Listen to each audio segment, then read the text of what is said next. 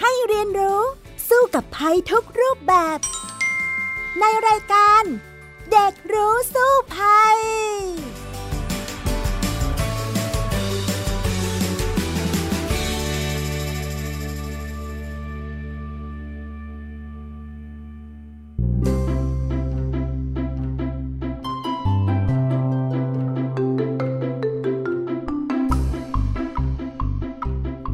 วัสดีค่ะ คุณผู้ฟังคะต้อนรับเข้าสู่รายการเด็กรู้สู้ภัยนะคะ วันนี้ดารินกำเนิดรัฐมาพร้อมน้องเอริกชานุวัตรตั้งมนัดวงนั่นเองค่ะ สวัสดีค่ะเอริกค่ะสวัสดีครับพี่ดารินแล้วก็สวัสดีครับ คุณผู้ฟังทุกท่านนะคะ ค่ะ คุณผู้ฟังคะหลาย ๆ ท่านอาจจะอยู่ในพื้นที่กรุงเทพปริมณฑลแล้วก็พักนี้ ก็จะได้ยินข่าวเรื่องของน้ำประปาเค็มนะคะ ซึ่ง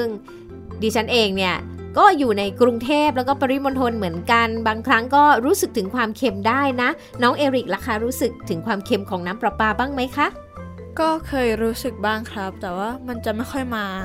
บ่อยๆอะครับ อืมมันจะมาเป็นช่วงๆนะคะ ซึ่งนี่ก็เป็นปัญหาเรื้อรังของกรุงเทพและปริมณฑลเหมือนกัน เนื่องจากว่าภาวะภัยแล้งนี่แหละ ส่งผลให้น้ำประปาเนี่ยมีรสเค็มหรือเรียกกันว่ารสกร่อยนั่นเองนะ แต่ว่าอาจจะงงนะสำหรับบางคนว่ามันเกี่ยวกันยังไงแล้งแล้วทำไมถึงต้องเค็มด้วยน้องเอริกสงสัยไหมคะ สงสัยเหมือนกันครับ ถ้า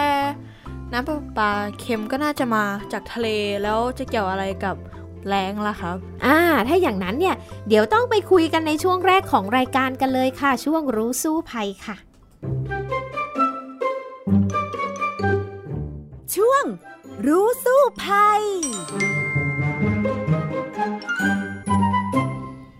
มาคุยกันต่อในเรื่องประเด็นน้ำประปาเค็มนะคะ ซึ่งหลายคนก็กังวลว่าจะมีผลกระทบกับสุขภาพหรือเปล่าามาที่น้องเอริกนะคะ สงสัยไหมแล้วก็มีอะไรที่อยากจะถามเรื่องของน้ำประปาล่ะคะ ก็คือก่อนอื่นเลยนะครับว่าน้ำประปาธรรมดาเนี่ยครับ ไม่ต้องเค็มก็ได้ครับ แล้วเราสามารถบริโภคได้ไหมครับ ดื่มได้ไหมใช่ไหมอันนี้เป็นคำถามที่หลายคนเนี่ยสงสัยนะ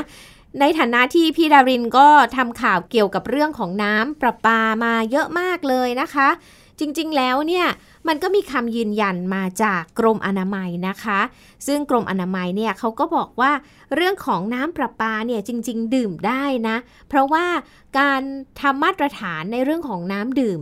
ของน้ำประปาเนี่ยทั้งการประปาส่วนภูมิภาคและการประปานครหลวงเนี่ยก็ทำได้มาตรฐาน ตามมาตรฐานโลกแล้ว เพียงแต่ว่าบางครั้งเนี่ยคนก็ยังกังวลไง เพราะว่ามันชินใช่ไหมว่า เอ้ยน้ำประปาเราไม่รู้จะสะอาดหรือเปล่าอะไรอย่างเงี้ย แต่ถ้าลองยกตัวอย่างในต่างประเทศเนี่ย ฝรั่งเนี่ยถ้าดูหนังต่างประเทศนะเขาก็จะเปิดก๊อกแล้วก็ดื่มน้ำเลย อ่า ซึ่งอันนี้ในต่างประเทศเยอะมากก็จะเป็นแบบนั้น ส่วนของเราเองเนี่ย ถามว่าเราทำอย่างนั้นได้ไหมอะ จริง ๆ พี่ดารินเคยถามนะ ท่านผู้ว่าการการประปานครหลวงเลยนะ ท่านก็เล่าให้ฟังเลยนะว่า ที่บ้านผมนะก็ทำอย่างนั้นเลย ผมมีความมั่นใจว่าเออน้ำประปาเนี่ยสะอาดจริง ๆ แต่ก็ยังมีข้อแนะนำอยู่ค่ะจากกรมอนามัยนะ บอกว่าบางทีเนี่ยเเวลาที่น้ำประปาเนี่ยออกจากโรงผลิตมาโอเค ยังสะอาดอยู่ สะอาดแต่ว่าพอมาถึงบ้านเราพอดีท่อเราเก่า ท่อบ้านเราเนี่ยเป็นสนิมเป็นเหล็กอย่างเงี้ย มันก็อาจจะปนเปื้อนมาในน้ำประปาได้ ฉะนั้นแล้วเนี่ยถ้าจะให้มั่นใจสุดๆไปเลย ติดเครื่องกรองน้ำสักนิดหนึ่งอันนี้เนี่ยก็จะปลอดภัยนะคะสำหรับการดื่ม หมายความว่าผ่านเครื่องกรองมาแล้วเนี่ยก็ปลอดภัยดื่มได้เลย แต่บางคนก็กังวลว่าเอ๊มันมีคลอรีน บางทีมันมีกลิ่นแรงเนี่ยจริง ๆ คลอรีนมันระเหยไปได้นะ แค่เอามาใส่ภาชนะตั้งเอาไว้สักพักหนึ่งแล้วมันก็จะ ไม่มีกลิ่นและกลิ่นก็จะหายไปอย่างเงี้ยค่ะ แต่ส่วนใหญ่ที่บ้านพี่ดารินเองเนี่ยออยู่คอนโดนะ มันก็จะมีแท้งน้ำอยู่แล้ว มันก็จะเป็นการพักน้ำอยู่แล้วอะค่ะพอน้ำไหลมาที่ห้องเราเนี่ยก็ก็จะไม่เคยได้กลิ่นคลอรีนเลยนะคะ แต่ว่าเพื่อความมั่นใจโอเคเราก็ใช้น้ำผ่านเครื่องกรองสักหน่อยนึง เอามาหุงต้มเอามาทำอาหารจากน้ำก๊อกเนี่ยก็ทำได้ค่ะ ครับ พี่ดารินครับเอริกมีวิธีที่เราสามารถตรวจสอบคุณภาพน้ำได้ด้วยตนเองด้วยนะครับราคาทำยังไงล่ะคะ ก็คือเขาจะมีอุปกรณ์เป็นปากกาครับ ให้เราจิ้มลงไปในน้ำครับ แล้วเขาก็จะบอกค่า EC กับค่า pH ออกมา แแต่บางทีมันอาจจะไม่ได้ทั้งหมดอะครับแล้วนอกจากนี้มันเราจะต้องทำอย่างไรบ้างครับอ่าจริง ๆ แล้วเนี่ยค่ะ อันนี้อาจจะเป็นการตรวจเบื้องต้นโดยการใช้เครื่องมือง่าย ๆ นะ แต่จริง ๆ พี่ดารินเคยไปทำข่าวนะคะ กับการประปาส่วนภูมิภาค อันนี้เนี่ยเขาจะตรวจวัดคุณภาพน้ำเขาจะต้องใช้วิธีไปเก็บตัวอย่างน้ำมา แล้วก็เอาเข้าแลบเขาจะมีห้องแลบเลย แล้วก็ทดลองกันเป็นจริงเป็นจังเลยนะ ว่ามันมีคุณภาพแค่ไหน เวลาเขาวัดค่าคุณภาพน้ำเนี่ยเขาจะวัดค่าหลายตัวมาก อย่างเช่น การวัดค่าในช่วงที่มีน้ำประปาเค็มอย่างเงี้ยไม่ใช่ว่าวัดแค่โซเดียมนะ แต่มันยังมีค่าคอไรด์ค่าอื่น ๆ ที่เขาจะต้องวัดด้วยเหมือนกันนะคะ ตอนนี้มีข่าวเรื่องน้ำปลาปลาเค็มใช่ไหมครับที่เรามาคุยกัน แล้วมันเกิดจากอะไรสาเหตุอะไรปัจจัยอะไรที่ทำให้เกิดน้ำปลาปลาเค็มครับ ซึ่งปกติแล้วมันไม่ค่อยได้เกิดอยู่แล้วใช่ไหมครับน้ำปลาปลาเค็มเนี่ย จริง ๆ ต้องบอกว่ามันเกิดเป็นช่วงๆ แต่มันเกิดขึ้นบ่อยมากในหลายปีที่ผ่านมานะคะในระยะ 10 ปีที่ผ่านมาเนี่ยน้ำประปาในกรุงเทพและปริมณฑลเนี่ยเค็มอยู่เป็นประจำเกือบจะทุกหน้าแหลงเลย ซึ่งอันนี้มัน จะต้องอธิบายค่อนข้างยาวนิดหนึ่ง อันที่หนึ่งเนี่ยน้ำประปาเค็มไม่ได้เกิดแค่เฉพาะกรุงเทพและปริมณฑลในช่วงหลายปีที่ผ่านมา แต่ว่าจังหวัดต่างๆ ที่อยู่ใกล้ปากอ่าวไทยเนี่ยก็ได้รับผลกระทบด้วยนะคะ เนื่องจากว่าบางครั้งเนี่ยเขาใช้น้ำจากแม่น้ำที่อยู่ใกล้ปากอ่าว แล้วน้ำเค็มเนี่ยน้ำจากทะเลน่ะจากอ่าวเนี่ยดันขึ้นมาสูง จนถึงจุดที่การประปาเนี่ยไปสูบน้ำเอามาทำน้ำประปา ฉะนั้นเลยเกิดปัญหาน้ำ ปลาปลาเค็มเป็นช่วงๆ อย่างเช่น กรุงเทพปริมณฑลก็คือนนทบุรี แล้วก็สมุทรปราการ อันนี้เนี่ยคือลุ่มน้ำเจ้าพระยา แต่ยังมีลุ่มน้ำอื่นๆอีก ที่มีปัญหาในอ่าวไทยของเรา นั่นก็คือลุ่มน้ำท่าจีนหรือว่าแม่กลองนั่นเอง แม่กลองด้านบนเรียกแม่กลองลงมาข้างล่าง จะออกทะเลเรียกว่าแม่น้ำท่าจีนนะคะอ่าอันนี้อีกหนึ่งลุ่มน้ำอีกลุ่มน้ำหนึ่งก็คือ ลุ่มน้ำบางปะกงค่ะอ่า ก็คือแม่น้ำข้างบนเขาจะเรียกแม่น้ำปราจีนบุรีผ่านจังหวัดปราจีนบุรีมาก่อนลงมาข้างล่าง ฉะเชิงเซาก็เรียกแม่น้ำบางปะกง ที่บางปะกงนี่แหละ ก็จะมีปัญหาในจังหวะที่ฤดูแล้งแบบนี้เนี่ยบางครั้งเหมือนกันจังหวัดฉะเชิงเซาบางส่วนเนี่ยใช้น้ำไม่ได้ใช้จากแม่น้ำบางปะกงนะเขาใช้แม่น้ำเจ้าพระยา แล้วก็สูบน้ำมาในจังหวะที่น้ำเค็มดันขึ้นสูงเหมือนกัน ก็เลยเป็นปัญหาอะไรแบบนี้อ่า ฉะนั้นแล้วเนี่ยมันก็เลยจะต้องดูว่าปัญหาของน้ำเค็มนี่มันมาจากไหนกันแน่ ซึ่งต้องอธิบายเริ่มต้นให้ฟังก่อนว่า มันโอ้โห มันต้องเรียกว่าน้ำเราเนี่ยมาจากไหนอ่าน้ำเจ้าพระยามาจากไหนคะน้องเอริกรู้ไหมงงงงแล้ว แม่น้ำเจ้าพระยาเกิดมาจากแม่น้ำสี่สายไหลมาจากภาคเหนือ ปิงวังยมน่านอ่า จำได้ไหมคะ พอปิงวังยมนั่นรวมกันแล้วที่จังหวัดนครสวรรค์ก็ไหลลงมา ออกสู่ปากอ่าวนะผ่านกรุงเทพ แล้วก็ไปสู่สมุทรต่างๆ แล้วก็ออกปากอ่าวไปใช่ไหมคะ ทีนี้เนี่ยพอแม่น้ำที่มีต้นกำเนิดจากด้านบนเนี่ยทำว่าเขาผ่านอะไรอีกบ้างผ่านเขื่อนด้วยค่ะ เพราะว่าในอดีตเนี่ยสมัยที่ประเทศไทยเรายังไม่มีเขื่อนเลยนะ มันก็จะเป็นไปตามธรรมชาติ คือ หมายความว่าถ้าแล้งก็แล้งไปเลย น้ำแห้งแม่น้ำไปเลยอย่างเงี้ย ก็ยิ่งเป็นปัญหาหนักกว่านี้ซะอีกใช่ไหมอ่า แล้วก็ในจังหวะที่เรามีการสร้างเขื่อนขึ้นเนี่ยค่ะเขื่อนเหล่านี้แหละจะเป็นช่วยกักเก็บน้ำเอาไว้ ให้เราใช้ได้ในช่วงฤดูแล้ง แล้วก็ให้น้ำจืดเหล่านี้ไปดันน้ำเค็มด้วย ก็ต้องเข้าใจว่าที่ปากอ่าวนั้นเนี่ยเขาจะมีการปนกันใช่ไหมระหว่างน้ำทะเลกับน้ำจืดจาก จากภูเขาที่ไหลมาใช่ไหมคะอ่าทีนี้เนี่ยมันจะดันกันได้มากแค่ไหน ถ้าเกิดน้ำจืดมีน้อย น้ำทะเลก็จะขึ้นสูงได้อย่างนี้ ก็เป็นลักษณะนี้ฉฉะนั้นเนี่ยน้ำมันก็เลยจะกร่อยใช่ไหมอ่าทีนี้เนี่ยพอเรามีน้ำในเขื่อนขึ้นมาก็คือเขื่อนภูมิพลเขื่อนสิริกิตอันนี้เป็นสองเขื่อนใหญ่เลย ในลุ่มน้ำเจ้าพระยาที่จะเป็นตัวเก็บน้ำแล้วก็ปล่อยน้ำมาดันน้ำเค็มในฤดูแล้งแบบนี้ล่ะค่ะ แต่หลาย ๆ ปีที่ผ่านมาเนี่ยต้องบอกว่าภาวะโลกร้อนเนี่ยทำให้เกิดการเปลี่ยนแปลงสภาพภูมิอากาศแพทเทิร์นของฝนที่ตกมันเปลี่ยนไป ก็เลยทำให้น้ำที่มีอยู่ในเขื่อนเนี่ยอย่างเช่นเขื่อนภูมิพลและสิริกิตเนี่ยก็น้อยลงกว่าในอดีตเยอะ ฉะนั้นเนี่ยก็เลยทำให้เกิดภัยแล้งขึ้น เป็นประจำเลยในช่วงฤดูแล้งแบบนี้ อย่างเช่นปีนี้เองเนี่ยน้ำในเขื่อนภูมิพล ซึ่งเป็นเขื่อนใหญ่ที่สุดแล้วนะ ในลุ่มน้ำเจ้าพระยาเนี่ยก็มีน้ำใช้การได้ตอนนี้แค่ประมาณสัก 10 กว่าเปอร์เซ็นต์เองอะน้ำใช้การได้มันมีความหมายด้วยนะน้องเอริกคำว่าใช้การได้ก็แปลว่า ไม่ใช่ว่าเขื่อนทั้งเขื่อนเนี่ยจะใช้ได้หมดเลย อ่าใช่ไหมอ่าทำไมรู้ไหมคะ เพราะว่าบางทีน้ำมันก็อาจจะไม่สะอาดบ้างหรือว่าไม่ผ่านมาตรฐานบ้างหรือเปล่าครับอะเราก็ลองนึกถึงเขื่อนก่อนเขื่อนคล้ายๆกะละมังเนาะอะมันจะมีส่วนที่เป็นด้านบนกับด้านล่าง ด้านล่างก้นมันเนี่ยเขาจะมีเวลาน้ำไหลมา เคยเห็นเวลาเราตักน้ำมาจากคลองอย่างเงี้ย เอาตั้งไว้มันจะมีการตกตะกอนใช่ไหมอ๋ออ่าใช่ค่ะข้างล่างมันจะเป็นตะกอนเนี่ยแหละค่ะที่มันจะตกตะกอนอยู่เรื่อยๆเรื่อยๆเลยในเขื่อน วันหนึ่งถ้าตะกอนมันเต็มนะเขื่อนนั้นก็จะใช้ไม่ได้อีกต่อไป แต่มันนานมากแล้วนะอ่าแล้วก็เขาก็มีวิธีถ่ายตะกอนออกด้วย ทีนี้เนี่ยน้ำที่ใช้ได้จึงเป็นน้ำเหนือจากตะกอนที่มันนอนก้นไงอ่าซึ่งอย่าลืมว่าเขื่อนภูมิพลเนี่ยมีอายุนานมากหลายสิบปีแล้วนะคะ ประมาณสัก 60-70 ปีแล้วล่ะ เกินเอลิกอร์ดิเอขอโทษอค่ะก่อนก่อนพี่เอดาลิกเกิดก่อนพี่ดารินเกิดเหมือนกัน ฉะนั้นเนี่ยตะกอนก็เยอะไง แล้วทีนี้เนี่ยตอนเนี้ยน้ำที่ใช้การได้แปลว่าอยู่เหนือไอตะกอนพวกนี้นะ ที่เอามาใช้ได้อะมันก็มีสิบกว่าเปอร์เซ็นต์เอง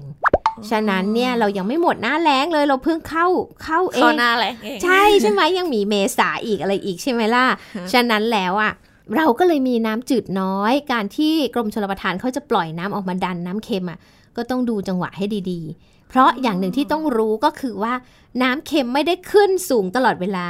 มันก็มีขึ้นมีลงตามน้ำขึ้นน้ำลงนั่นแหละ อ่า แต่มีบางจังหวะที่มันจะสูงมากๆ ก็คือน้ำทะเลเนี่ยขึ้นสูงมาก ซึ่งมันมาจากอะไรบ้าง มันก็มาจากเรื่องของ 1. น้ำที่มาดันน้ำจืดน้อยใช่ไหมคะครับสอง เวลาที่น้ำขึ้นน้ำลงเนี่ยจังหวะนี้พระจันทร์มีแรงดึงดูดอะไรอย่างเงี้ยสูงเนี่ยก็จะทำให้น้ำมันขึ้นสูงใช่ไหมกับมีปรากฏการณ์เขาเรียกว่าคลื่นลมแรงเวนึกออกไหมว่าภาวะโลกร้อนเนี่ยมันทำให้แปรปรวนเรื่องของสภาพอากาศใช่ไหมใช่ค่ะลมมันแรงมากเลยมันมันดันซัดเข้ามานพัดเออมันพัดให้คลื่นเนี่ย มันใหญ่ขึ้นดันเข้าสู่ปากอ่าวไทย ฉะนั้นมันยิ่งดันตึ้งให้มันสูงขึ้น อ่า เชื่อไหมว่าถ้าปกติเราปล่อยน้ำไปเอื่อยๆ ปกติเนี่ย น้ำมันเคยดันสูงถึงบางปะอินโอ้อยุธยาเลยนะ ไกลไหมล่ะ ไกลครับ อย่างนี้ก็น้ำเค็มก็สูงมากเลยสูงมากเลยใช่ไหมอ่าทีนี้เข้าสู่ประเด็นว่าแล้วทำไมมันจะต้องเค็มด้วยกรุงเทพถามว่ากรุงเทพสูบน้ำตรงไหน กรุงเทพการประปานครหลวงสูบน้ำที่สถานีสูบน้ำสำแลค่ะ อยู่ที่จังหวัดปทุมธานี ถามว่าไกลจากปากอ่าวพอหรือยัง เพราะว่าแน่นอนปากอ่าวมันเค็มแน่ๆใช่ไหมใช่ครับ ประมาณเกือบร้อยโลค่ะโอ้แต่ก็ยังไม่พอเหรอครับยังไม่พอเลย เพราะว่าจังหวะที่น้ำทะเลดันขึ้นสูงเนี่ย มันสูงกว่าสำแลอีกไง มันไปนู่นไปถึงบางปะอินนึกออกไหมมันครับไกลมากเลยนะคะ ถ้าหากว่าน้ำจืดมาดันไม่พอ ฉะนั้นเนี่ยเขาก็เลยจะต้องคำนวณจังหวะว่า เวลาที่น้ำทะเลขึ้นสูงอะมันคือตรงไหนช่วงไหน แล้วก็จะต้องเอาน้ำเนี่ยน้ำจืดเนี่ยปล่อยออกมาในจังหวะนั้นให้มันดันพอ แต่มันไม่เหมือนเปิดก๊อกอีกไงหมายความว่าเอาละจะเอามาจากเขื่อนภูมิพลใช่ไหมเปิดก๊อกตึง แล้วมันจะไหลมาดันปุ๊บ มันก็ไม่ใช่มันต้องคำนวณเวลาอีกนะ แล้วทีนี้เนี่ยถามว่าภูมิพลสิริกิตพอไหมไม่พอแล้วตอนเนี้ยกรมชลประทานทำไงรู้ไหมคะเขาก็จะมี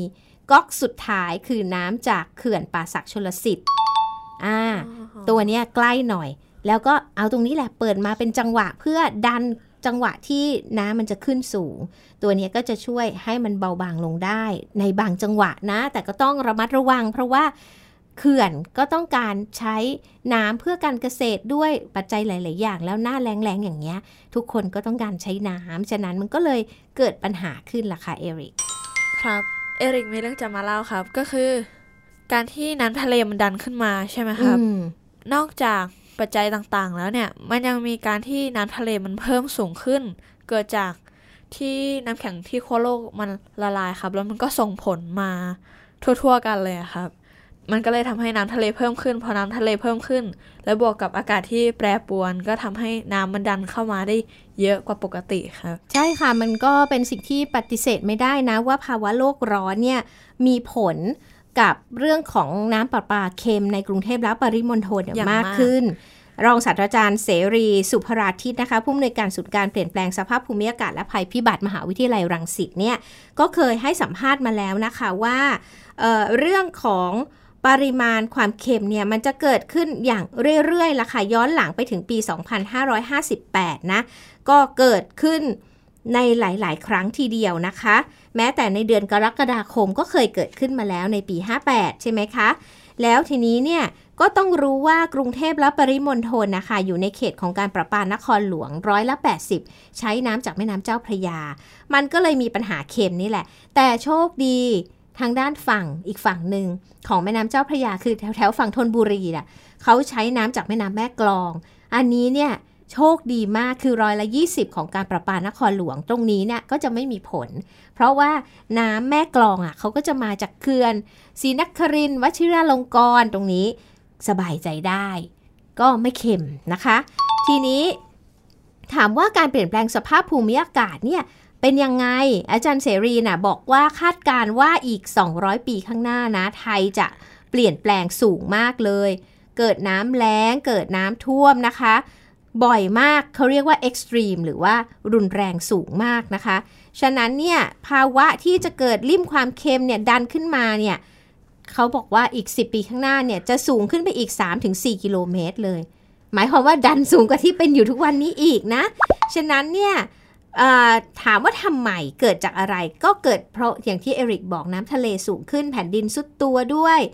ดังนั้นใช้ฝั่งด้วย ใช่ค่ะ ทีนี้เนี่ยก็จะทำยังไงดีถามว่าเอาปลาปลาทำไมไม่หาเครื่องกรองที่มันกรองน้ำเค็มได้ล่ะ จริง ๆ มันมีนะ น้องเอริกรู้ไหมมันคือเครื่องที่เรียกกันว่า reverse osmosis หรือว่ากรองแบบ RO ที่เรารู้กัน เช่นตู้หยอดน้ำเนี่ยเขาจะ เขียนว่า RO นั่นแหละ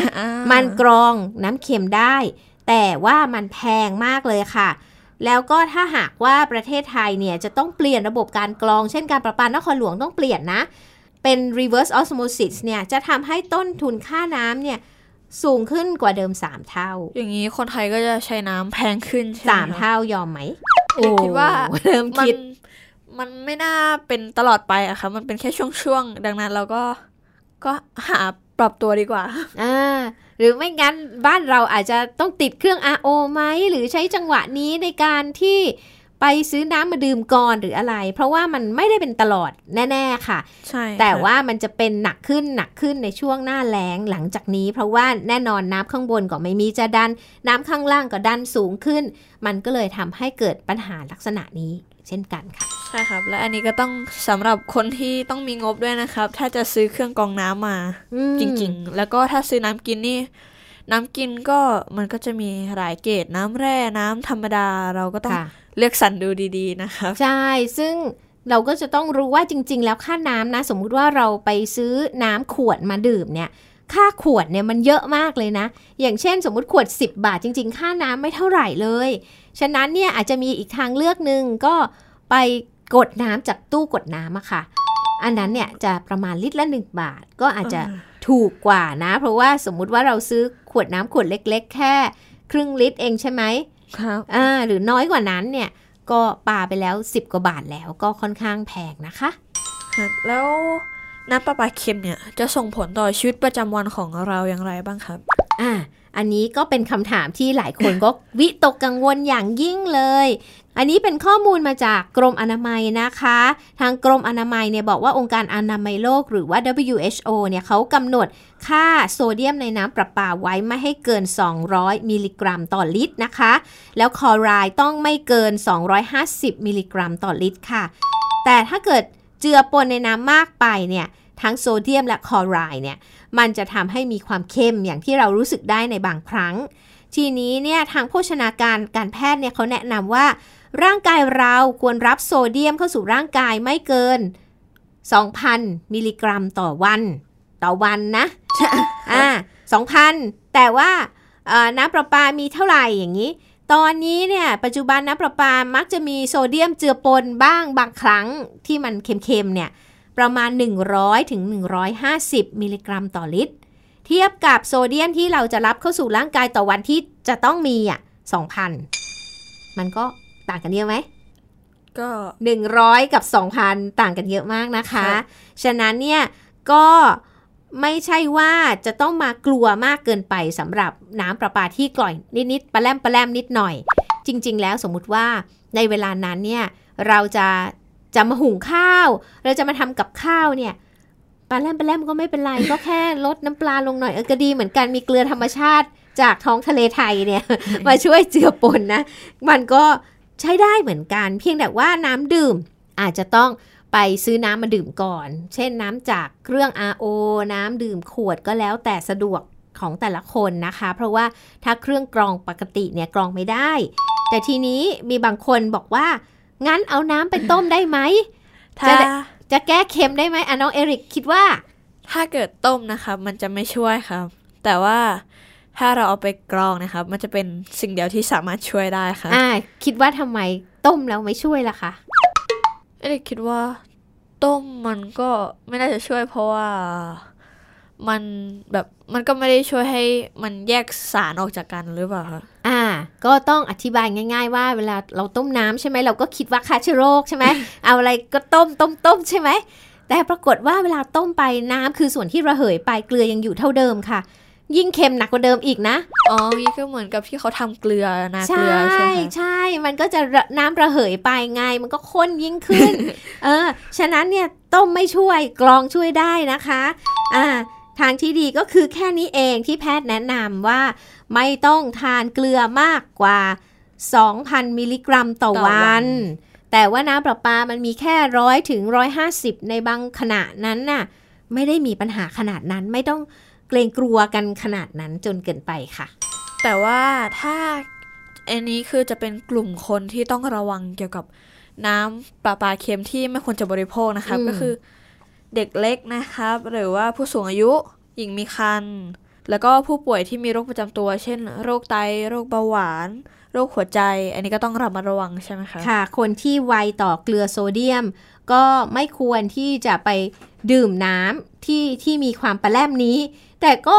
ตามหลักจริง ๆ แล้วถ้าเราอยากดื่มน้ำเราก็คงไม่ไม่ดื่มน้ำที่มันเค็มๆไหมนอกจากเอาไปทำต้มแกง ซึ่งมันก็จะต้องมีความเค็มบ้างอยู่แล้วครับดังนั้นเนี่ยก็แนะนำว่ากลุ่มนี้เนี่ยก็ไปซื้อน้ำจากเครื่องกรอง หรือว่าซื้อมาดื่มก่อน เท่านั้นเองค่ะ ก็จะแก้ปัญหาได้ เพราะว่าอย่าลืมว่ามันไม่ได้เค็มทั้งวัน แล้วมันก็เค็มแค่เป็นช่วงๆเท่านั้นเองนะคะ น้ำประปาเค็มมีผลต่อเกษตรกรหรือว่าสัตว์เลี้ยงไหมครับ มีผลมากเลยค่ะ นอกจากที่เราจะมาพูดคุยกันเรื่องของอาน้ำมันกินได้ไม่ได้แล้วนั้นน่ะ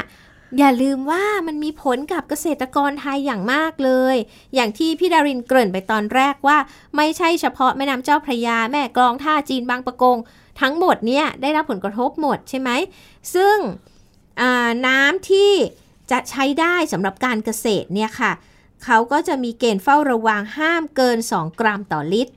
แต่ในหลายจังหวะเนี่ยมันไปเกือบ 10 กรัมต่อลิตร อ่า ฉะนั้นเนี่ย มันก็เลยเกิดปัญหานะ อย่างเช่นที่อ่าแม่น้ำท่าจีนอย่างพี่ดารินบอกแล้วเนี่ยว่าเขาอะจะต้องปลูกกล้วยไม้กันเยอะมาก แล้วก็เอามาใช้ปลูกกล้วยไม้ใช่ไหมทีนี้เนี่ยพอมันเกินไปเยอะๆขึ้น ซึ่งกล้วยไม้เนี่ยมันเซนซิทีฟยิ่งกว่า คือสมมตินาข้าวเนี่ยห้ามเกิน 2 กรัมต่อลิตร มีความเค็มปลาแลมนิดหน่อยข้าวเขายังได้โอเคยังอยู่ยังพอโอเค แต่พอไปเจอกล้วยไม้เขาบอกว่า 0.75 กรัมต่อลิตร ห้ามเกิน น้อยมาก ๆ เลยครับไม่งั้นดอกกล้วยไม้เขาก็เฉาหมดอ่าแล้วเราเป็นประเทศที่ส่งออกกล้วยไม้เยอะมากนะคะ ประเทศไทย ฉะนั้นเนี่ยก็จะต้องระมัดระวังจังหวะที่มันเค็มอ่าชาวสวนเนี่ยเขาก็จะต้องงดการสูบน้ำไปรดก่อนเขาอาจจะต้องลงทุนด้วยการหาบ่อพักน้ำอืมอ่าเป็นจังหวะ ซึ่งก็จะสามารถหาข้อมูลได้นะคะ ในเว็บไซต์ของกรมชลประทาน หรือว่าการประปานครหลวงในกรณีที่ เราใช้น้ำเพื่อการเกษตรที่มาจากน้ำประปา แต่ก็แพงมากเลยนะใช่ครับพี่ดารินมีเพื่อนปลูกบัวอยู่แถวแถวๆนนทบุรีนะคะ เพื่อนก็บอกว่าใช้น้ำประปานี่แหละในการปลูกบัว ก็โดนเค็มเฉาไปเหมือนกัน ฉะนั้นก็จะต้องระมัดระวังอยู่ในจังหวะที่จังหวะไหนที่มันไม่เค็มก็ค่อยเอามาใช้ ดังนั้นน้ำประปาเค็มไม่สามารถรดน้ำต้นไม้ได้นะครับ แต่ถ้าจะรดจริงๆ แนะนำให้เป็นรดต้นกลางๆครับ ก็ชิมก่อน วิธีง่าย ๆ เลยสำหรับเราใช่ไหมเราไม่รู้เอ๊จังหวะไหนจะเค็มชิมก่อน นิดนึงว่าเอ๊ะมันปลาแรมไหมปลาแรมอย่าเพิ่งรดอ่าพอตอนมันจืดแล้วก็ค่อยรดก็เท่านั้นเองอะค่ะ มันไม่ไม่ได้มีปัญหามากนักอย่างเช่น ลุ่มน้ำแม่กลองเนี่ยนะเขาก็มีปัญหาเรื่องความเค็มเหมือนกันบางครั้งเนี่ยความเค็มเนี่ยมันขึ้นไปถึงราชบุรีเลยนะ จากที่อัมพวา สมุทรสาคร คิดดูสิ มันดันไปถึงราชบุรีได้อะไรแบบนี้